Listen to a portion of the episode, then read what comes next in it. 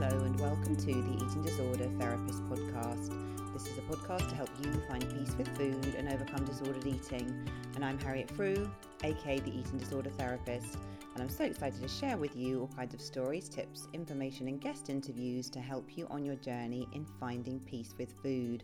So, thank you so much for listening today. So, today is a bite sized episode, and I want to talk to you about inversion thinking. And this is a way of approaching problems, um, for example, recovery from an eating disorder or other problems in your life, and actually focusing on the negative in a way that can help spur you on around change. So, before I launch into it, are you someone who is motivated more by the positive or the negative? Do you prefer the carrot or the stick approach? Now, I know personally, I'd always thought I'm much more motivated by the carrot. So, the possibilities, the hopes, the dreams, the visions, embracing all that could be in life. And I know my own eating disorder recovery, it helped me to keep taking steps forward because my desire for a different future was really strong. I wanted to travel, I wanted to study, I wanted to live out a life with purpose and joy. But I've also been reflecting recently on the power of the negative, the stick approach to drive you to. And this has been stimulated by listening to various podcasters in the personal development space who are talking about the power of inversion thinking. Now, let's talk a bit more about this. Now, James Clear, the author, personal development guru, etc., describes in his online article. So I'd really recommend going and having a Google of inversion theory, James Clear, and you will get um, a good article about it. But he talks about the goal of the exercise with inversion thinking is to envisage the negative things that could happen in life. So, for example, the Stoics would imagine what it would be like to lose their job, become homeless, or to suffer an injury and become paralyzed, or to have their reputation ruined and lose their status in society. So the Stoics believed that by imagining the worst case scenario ahead of time, they would overcome their fears of negative experiences and make better plans to prevent them. While most people were focused on how they could achieve success, the Stoics also considered how they would manage failure. What would things look like if everything went wrong tomorrow? And what does this tell us about how we should prepare today? Now, this way of thinking, in which you consider the opposite of what you want, is known as inversion. So, James Clear says that when he first learned of it, he didn't realize how powerful it could be. But as he studied it more, he began to realize that inversion is a rare and crucial skill that nearly all great thinkers use to their advantage. Now, the human brain actually finds it easier to problem solve anxious, fearful type thoughts rather often than to recall our grateful thoughts or happy thoughts. Now, not that we should never practice gratitude or positive thinking, because I think these are really helpful ways of approaching life. But it's interesting to think that as humans, we're very much evolved to look for fear, to look for anxiety, to look for the threat, to look for the danger. That's the way we've kind of been wired. And then we are wired also then to problem solve this and to think about how we get ourselves out of the situation. So, how can we use this in eating disorder recovery? So, yeah, how can we do it? So, I thought I would have a think about listing 10 things not to do in recovery to see if you find this helpful with your motivation. Now, it's quite an interesting perspective to do it actually, because when I was thinking about the 10 things not to do, um, yeah, it was kind of quite strange approaching it from this way of thinking because I tend to be much more of a carrot person than a stick person.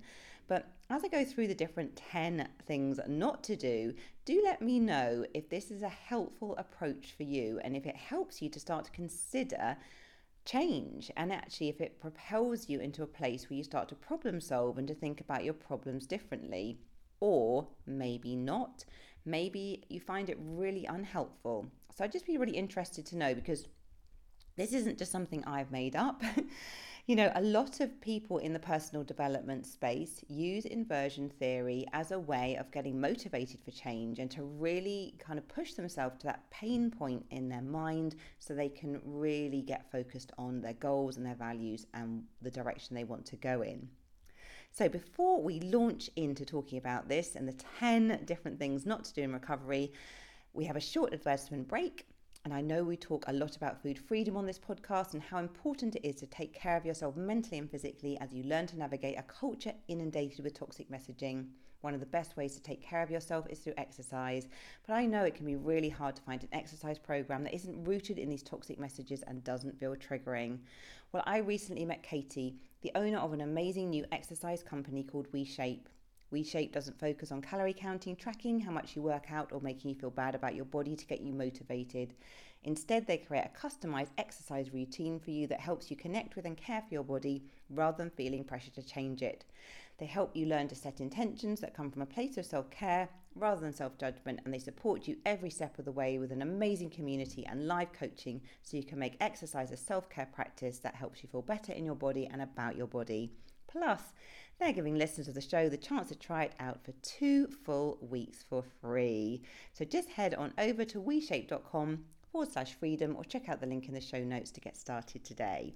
Okay, so let's launch in now to 10 things not to do in eating disorder recovery. So, number one, don't eat regularly. In fact, try to eat as little as possible. Delay eating, miss meals, cut out food groups, and be fully restricted. This will ensure that you feel cold, tired, weary, exhausted, and dizzy. Your blood sugar will be low, you'll be preoccupied with food, and highly likely to fall into binge eating, chewing and spitting, or something else. Number two, never take a rest day at the gym. Never mind thinking about the joy of movement. Keep pushing yourself. Go hard or go home, as they say. And this will guarantee that you come to loathe exercise, resent it, get frequently injured, have low immunity, and miss tons of social events due to the hours toiled on the treadmill. Number three, if you break a food rule, absolutely remember that you have now blown it 100%. Hold on with dear life to your all or nothing thinking with an iron grip. It will ensure that you catastrophize every minor event and continue in a cycle of feeling out of control and as though you're constantly failing. Number four, isolate yourself. Do not open up to family and friends. Stay away from everyone and cling to your eating disorder. This will absolutely allow the ED to run riot in your mind and thoughts. You'll feel as if no one cares and that you're on your island and so alone. And it will ensure that no one can possibly reach you and help you either. Number five, weigh yourself multiple times per day. The more the better. This will absolutely reinforce your attachment to weight and worth. You'll have a constant reminder of your failure to control such an uncontrollable number. You will ensure desperation and despair, and you will strengthen your addiction to constant weighing. Number six, ban all foods that are tasty and don't fit under the umbrella of clean eating and health. This will guarantee huge anxiety day to day as the rigour needed to follow such a re- regime is intense and it means social eating is near impossible and allowing anyone else to cook for you brings you out in hives. You'll also be fantasizing about all the foods you're depriving yourself of and this will ensure deep misery and deprivation. Number seven, body check, not just in mirrors, in your phone, in car windows, reflective surfaces. Do it all the time. Again, you are reinforcing this link between body shape and worth. You'll guarantee a body obsession around micro changes. You'll become deluded and confused about your body shape, having no sense of reality with it. Number eight, search out those toxic social media accounts where images are curated to the nth degree and disordered eating might clearly be lurking beneath a six pack and what I eat in a day, but it's glossily glazed over with shiny wellness filling your mind with these images, it will make sure that you're seduced away from the recovery road because it all looks so good. You will find yourself waking up days or weeks later, wondering how, why did you get back into this place again after venturing on another restrictive diet? Number nine, don't stand up for yourself. Let other people trample all over your precious voice, beliefs, hopes, and dreams. Let other people dictate your life choices and tell you what to do. This often feels safe and takes responsibility away, but guarantees a build up of understandable resentment, anger, and fury at the limitations and boxes placed around you, you'll undoubtedly turn to food, whether it be restrict or binge, to cope, as it will feel like the one thing is yours to control. Number 10, don't accept help. Don't pursue help. Minimize your problems and assume that it's not worth investing in yourself. You can't be that unwell and you think that it's not really a big deal. This will make sure that you struggle for a longer time, you'll feel isolated, and your issues may become more entrenched. Your identity will start to become your eating disorder, and you won't want to live the, leave the prison of safety it offers while it simultaneously is stunting your life. So, those were 10 things not to do in eating disorder recovery, 10 inversions. So, how did you find that? Did you find it helpful? Did you find it triggering? So just reflect on that really, because I think it's not going to be helpful for everybody. And I think if it wasn't helpful for you, then obviously don't listen to this podcast again, put it to one side and realize that you have learnt that inverting recovery statements is not very helpful for you. However, if hearing not what not to do has spurred you on, has really added a bit of fuel to your recovery fire, then this could be a useful tool for you and you could really personalize it. You know, you could write your own list of 10 things not to do in eating disorder recovery. And then what we can do then is flip them and it can help us to make changes and turn in the opposite direction. So I'm now going to flip those 10 things I just spoke about. Okay, so number one, actually eat regularly. Don't restrict and balance your blood sugar. Number two, pursue the joy of movement and what your body can do Train, but rest too. Root out, number three, root out all your nothing thinking. Be kind and compassionate to yourself and work to be in that middle ground of grey. Number four, reach out to your support network, families, friends, professionals, anyone that is a listener and encourager and supportive of you. Number five, break up with the weighing scales. If you're wedded to them now, think about how you would like to change your relationship with them get rid of them ideally, but dilute your attachment to them bit by bit. Number six, work towards intuitive eating and allowing all the foods. Number seven, develop a healthy relationship with the mirror. Maybe you don't need to be looking in the mirror anywhere near as much. Number eight, follow social media, things like cats or travel or inspiring content. Stay away from anything that is triggering for you. Number nine, stand up for yourself, learn to be assertive, and find your voice. This is such an important part of eating disorder recovery.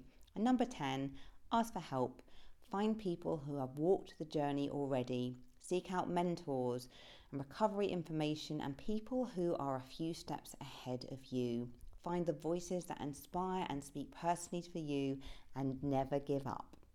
Okay, so I hope you found this episode intriguing, helpful, giving you a new perspective on things. If you have something to share about this episode, do send me a DM on Instagram at the eating disorder therapist underscore. I'll be very curious to hear your thoughts on this. If you're not following me already, do see me out on Instagram at the eating disorder therapist underscore. If you're a therapist listening to this, you may want to sign up for my body image or eating disorders online courses. The links are in the show notes. I continue to have 50% off as well. My 10 steps to intuitive eating course. This is for anyone that's interested in overcoming disordered eating and developing a much more balanced and healthy relationship with food. If you enjoy this podcast, I'll be so grateful if you'd follow, rate, and review as it helps it reach so many more listeners. Thank you so much for listening today, and I look forward to sharing another podcast episode with you very soon.